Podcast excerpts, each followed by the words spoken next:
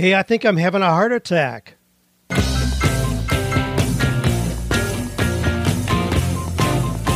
Do you love your work? Do you think it's possible? Well, you're about to find out. It's time for 48 Days to the Work You Love with Dan Miller on the 48 Days Online Radio Show.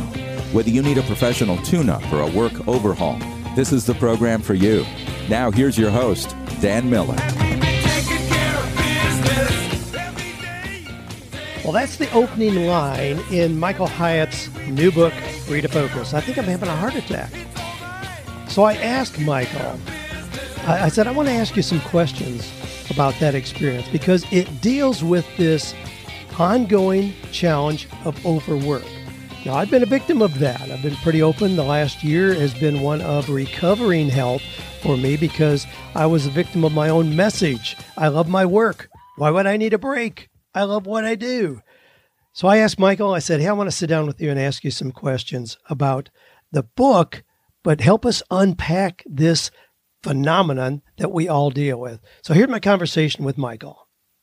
Well, Michael, in your book, Free to Focus, the very first line is, I think I'm having a heart attack. yeah, well, it, it was about the year 2000. I was working at Thomas Nelson Publishers. I had been given responsibility for a division that was the worst performing division in the company. It was number 14 out of 14 divisions on every metric. And so uh, the CEO said, "How long is it going to take you to turn this around?" And I and I told him just picking a number out of the air. I said about three years. Well, I was able to do it in 18 months. We went from number 14 to number one in 18 months, but at considerable cost. I ended up in the emergency room three different times, thinking I was having a heart attack. Finally, on the last visit, the guy said, "You've got to see a cardiologist and, and wrestle this to the ground." So I did. So I went to Dr. John Cage here in Nashville. He ran me through a nuclear stress test, and he said, "Hey, good news." your heart's fine. But what is going on in your life? He said, obviously, you're under enormous stress. And he said, if you don't get this figured out, and make some lifestyle changes, the next time you're in the ER, I may or may not be able to help you. So we got to get this figured out. So that was my wake up call. Wow. Well, as you and I both know, you know, we, we tend in our culture to brag about being busy. I mean, we do. It's a badge of honor to be so busy, everybody pulling at you, demanding your time. Yeah, we have these people that are out there promoting uh, what I call the hustle fallacy. Oh my! And that's where you win at work at the expense of the rest of your life. And what I'm after, and part of what I talk about in the book is is an idea I call the double win, where you win at work and succeed at life. And and what that looks like is for me last year, Dan, my business grew 62%, but I I took 160 days off. That includes every weekend, 11 weeks of vacation, including a four week sabbatical. So you really can achieve more by doing less. And I'm helping my clients do the same thing. All right. Now, I've heard you talk about that. Of course, we're friends and we've hashed that out. Your intentional increase of three days, backing away from work like that. I mean, I know you and Gail have had a long term marriage. You have five daughters and a growing number of grandchildren. So you know, tell us a little bit more about how you're blending work and play today. And then I want to come back and revisit that doing less and accomplishing more. But how are you blending work and play? Yeah, so kind of my my rule is that I take every evening off. So I shut down work here at the office at 6 p.m. I actually have automated lights in that very room where I'm standing right now that at 6 p.m. turn off. So I'm standing in the dark if I want to continue working. Uh, I don't work on the weekends. I take lots of vacation, lots of it with family. I just took my family to the to the Turks and Caicos. We had a wonderful week of just relaxing and enjoying one another. And so, to me, there there's this symbiotic relationship between my personal life and my work life because they're so intertwined. You know, if I've got stress at work, it's going to bleed into my marriage, maybe bleed into my relationship with my kids, and certainly impact my health. On the other hand, if I'm taking care of myself physically and I'm exerting an appropriate uh, amount of self care, that's going to help me bring the energy and the focus that I need at work to truly drive the business results that I want. So it's a reciprocal relationship, and I and I don't think you can neglect the one without eventually neglecting both. All right, but now in the kind of work that we do today, I mean, I grew up where if you had hay to bale, you went out to the field and baled the hay. When you were finished, you were finished. But today, in this world of information, speaking, coaching, writing, it's so easy to carry it over. We have access to our phones 24 7. Yes. It's so easy to blend over. So when you talk about that kind of blending of work and play, how do you, in those free days, keep yourself from still strategizing, planning, and doing things that really relate more to work than play? Yeah, that's a great question. When I first started, it was really difficult. It's a little bit like me telling you, don't think of pink elephants. That's all you're going to think about. So if I say to myself, you know, I'm not going to think about work, I'm not going to think about work, I end up thinking about work. So what I found was that I've got to have a specific focus on those days, something positive that I'm doing that's not work. So it could be a hobby. It could be like this last weekend. We had a ton of end of the year family kind of stuff. You know, we went to a, a, a dance recital, a reception, dinner with my parents, dinner with a couple of the kids. So as long as I have a positive focus, something I can lean into and actually do that takes up that time, I'm good. And I and I love to read. I know you you love to read too. But one of the rules too is I don't read business books on the weekend. So if I'm reading, I'm reading history or biography or fiction. And that also gives my mind a chance to rest and rejuvenate. Hmm, that's interesting. All right. Now, again, you and I uh, do a particular kind of work that gives us some options there. But if somebody is involved in more traditional work, I mean, I grew up again on a farm where to get more accomplished, you put in more hours. A lot of people in our audience here are still in that kind of a model where they're working, they're being paid by the hour. If you want to accomplish more or make more, you put in more time. There's that element. Time is so connected with our level of productivity. You talk a lot in Free to Focus about accomplishing more by doing less. Is that option available for everybody? Yeah, I think it is because at the end of the day, for most businesses, it's not about putting in the time. If you're in a job where you're trading time for dollars, then I would encourage you as fast as you can to get into a job where you're being paid for the results. And the results are not all created equal. And just let me give an example. So, my average client, we surveyed them, and they typically have 15 to do items on their daily task list. 15 typically, but when they come to us. So, if you take the Pareto principle that 20% of the effort drives 80% of the results, three of those tasks are going to be the ones that are going to make the difference. Three of them are going to drive the results. Three are going to be connected to their goals. Three are truly important.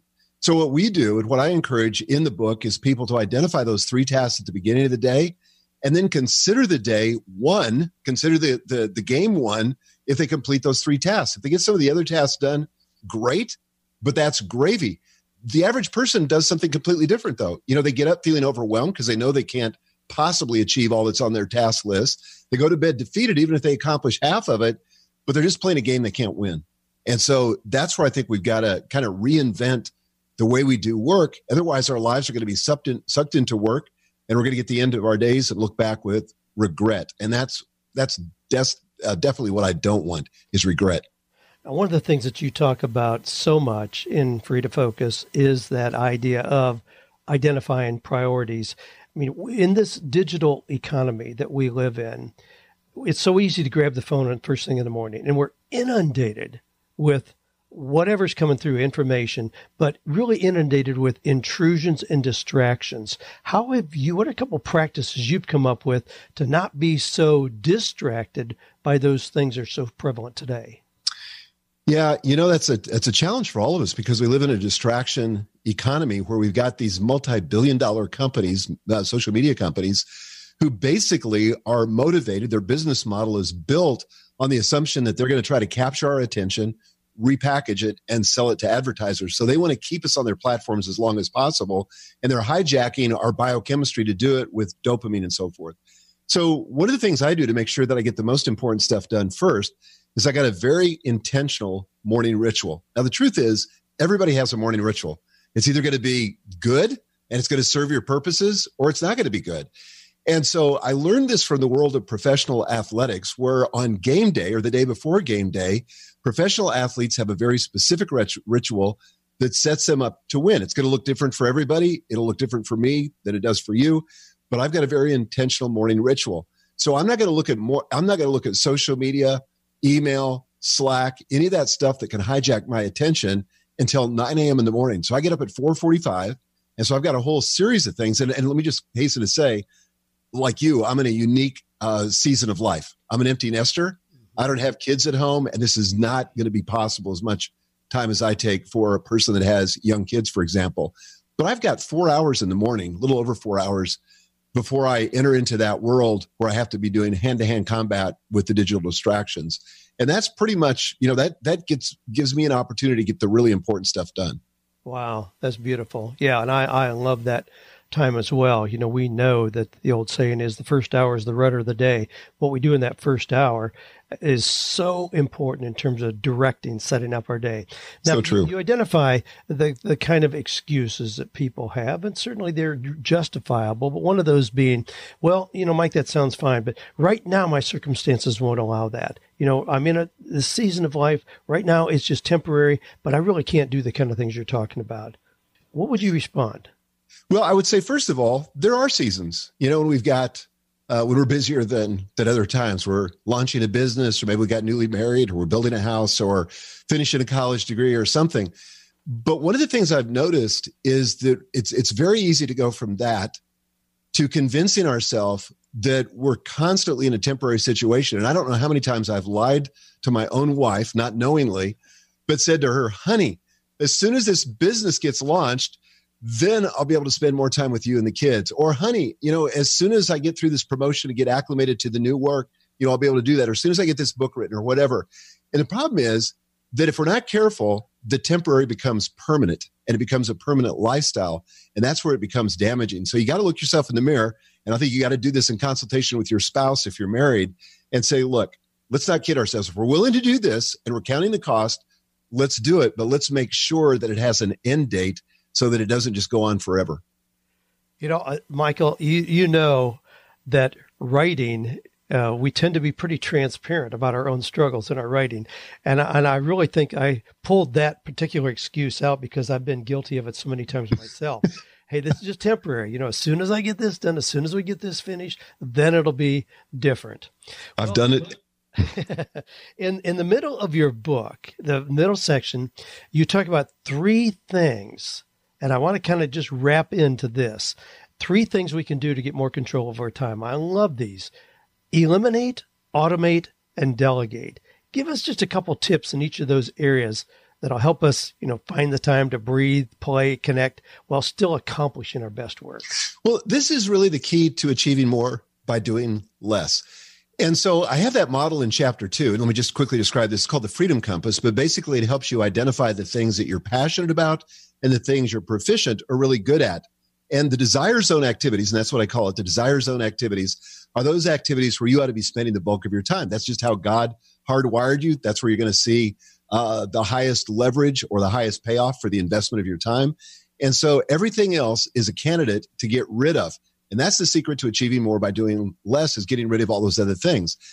The strategies eliminate, first of all. So there's just some stuff that doesn't need to be done. And one of the faults that I have with so many task management systems is sort of this exhortation that if something pops in your head, something to do, you need to put it on a list and then eventually get to it. I don't think that's the case at all. You know, the first thing that I ask whenever an idea pops into my head is this in my desire zone? You know, am I the right guy to be doing it? Or should somebody else be doing it? Or could it be eliminated? Or could it be automated? So elimination is the first thing. There's sometimes meetings that we have set up in our companies that maybe they serve their purpose at one time, but they've, you know, the, the, the shelf life has expired and they need to be done away with. So just eliminating, and I talk about in that chapter a fourfold strategy for saying no with grace. Then you've done some you've done some major things in your company, even events that you're known for, where they hit that eliminate phase and you've moved on. I love that how you purge and clean your business as you move forward instead of just hanging on like government programs. Well, we did it five years ago, so let's just keep doing it. Well, it's hard. I mean, you you said in that meeting that I the presentation I made to my team where I I told them all the stuff we were going to retire, and, it, and it's always a little bit scary, and people get emotionally connected to things. But you know, it's it's kind of like buying new clothes until you clean out your closet. There's no room for the new stuff, and so in order to make room for what's next, and to really see the real growth, we have to prune. In fact, pruning is my word for this year. So uh, I've never done this before, but I picked a word for 2019. I said it's going to be pruning. I announced it at that meeting uh, that you were at. And so we're just finding places that we can clip back so that we can use the resources and redeploy them on the things that really matter. Awesome. Well, the next phase then is automate. Yeah. So self automation is something people don't normally think about when it comes to automation, but we already talked about the morning ritual. But I also have a workday startup ritual. So I'm not checking email and Slack and social media all day. I have a workday shutdown ritual so I can leave my work at work and re enter the sphere of the home and be fully present for the people that I love.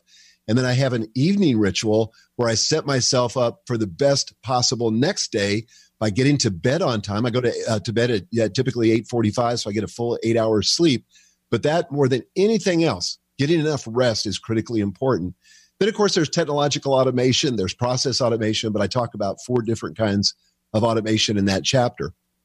You know, expand on that a little bit because when you talk about automating, we can very easily see that wow, you're going to take the spontaneity out of life, the freedom that we we strive to get, and all of a sudden we're going to make ourselves just robots. You know, and we see people like Mark Zuckerberg who wears nothing but black T-shirts, so he doesn't have to make a decision about what shirt to put on in the morning. I mean, where do we get that kind of uh, gentle balance between automating and still leaving room in our lives for the spontaneity we want? Yeah, I, th- I think that our lives have to be a balance of spontaneity and automation, and we get to choose where we want to express our creativity. So, to give you an example, when I first started podcasting, I did every aspect of podcasting from doing the show prep to recording it to editing it to posting it on the media server to publicizing it, everything.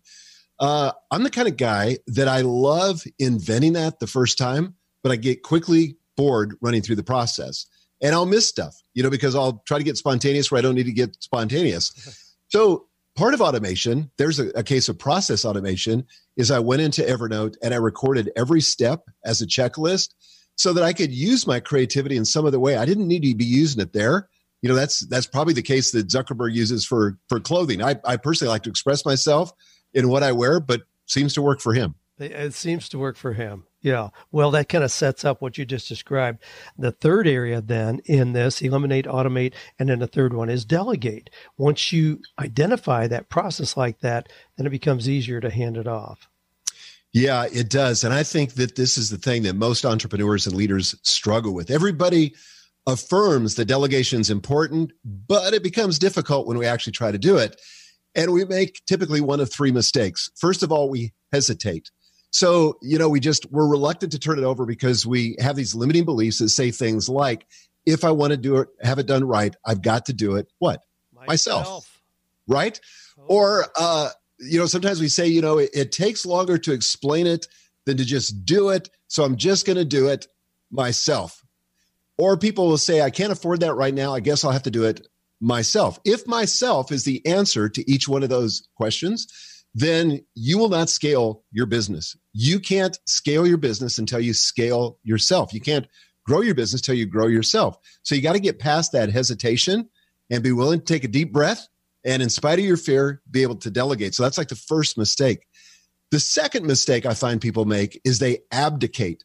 So it's, it's just kind of like they dump and run. They hand the assignment over with not a lot of direction, and then they're disappointed, frustrated, that the delegate that the, the delegate could not read their mind. Well, here's the real. I mean, this took me a long time to wake up to. People cannot read my minds, you know, and for me to expect that they could read my minds is is really not fair to them. So I've got to be very explicit, very concrete. I have a form in the book that I talk about that I that I I use to share with my delegates, so they know exactly what the expectation on the project is. Then the third mistake is they suffocate. So hesitate, uh, uh, what was the second what I said? Abdicate. Abdicate and suffocate. And so this is where people micromanage. And I tell you what, there are a few things I hate worse than being micromanaged. I once landed when I was in my 30s the dream job of being an editor for a publishing company and say it was the job that I had coveted. I'd moved over from marketing to get this job and I was so excited about it. The only problem was the second day on the job, my boss, who was the editor in chief, came to me and he said, Hey, I want you to keep a detailed every 15 minute log of what you do today, and we're going to discuss it every night. Whoa. I I lasted, it's amazing. I lasted three months in that job before I took another job that actually brought me to Nashville, Tennessee. But it just was suffocating. It killed me. So there's a better way to do it. And delegation is the secret to scaling and the secret to, to really achieving your dream as a business owner. But you got to learn to delegate. Wow. Well, Michael, the book is beautifully done, free to focus, beautiful cover. I know you invest in a great amount of time researching, studying, getting content that's real, uh, not just stream of consciousness. It's beautifully done. We appreciate it so much and appreciate you taking the time to kind of unpack it here uh, with our audience. Thank you so much. Absolutely. Thanks for having me on. Well, there you go. I hope that's been encouraging to you and helpful in terms of getting control of your time so that you can focus. Again, it comes from Michael's brand new book, Michael Hyatt, Free to Focus. You can go to Free to Focus or just check on Amazon, anywhere you want to buy your books to find that and get to your own process for how you can help yourself stay on top all these opportunities that we've got. That's what gets me in trouble. It's not the challenges as much as the opportunities. The opportunities are everywhere. And to be able to decide what am I going to do? What am I going to pass on? What am I going to automate, delegate, eliminate? Those are important concepts. Well, let me know what you're doing to keep yourself on top of your workload. What are you doing to make your time effective so that you don't get bogged down in the, the details? You know, bogged down in things that you should be able to delegate or hand off to somebody. Shoot your questions in to Ask Dan at 48days.com. We'll be back next week for another episode of 48 Days Radio. Um, this is one of those that I don't do often, but when it's something as important as this, I like to add it to the content that we normally discuss here, your questions. Thanks for being part of this community where we are, in fact, we know, we believe without a shadow of doubt, we can find or create work that is meaningful, purposeful, and profitable.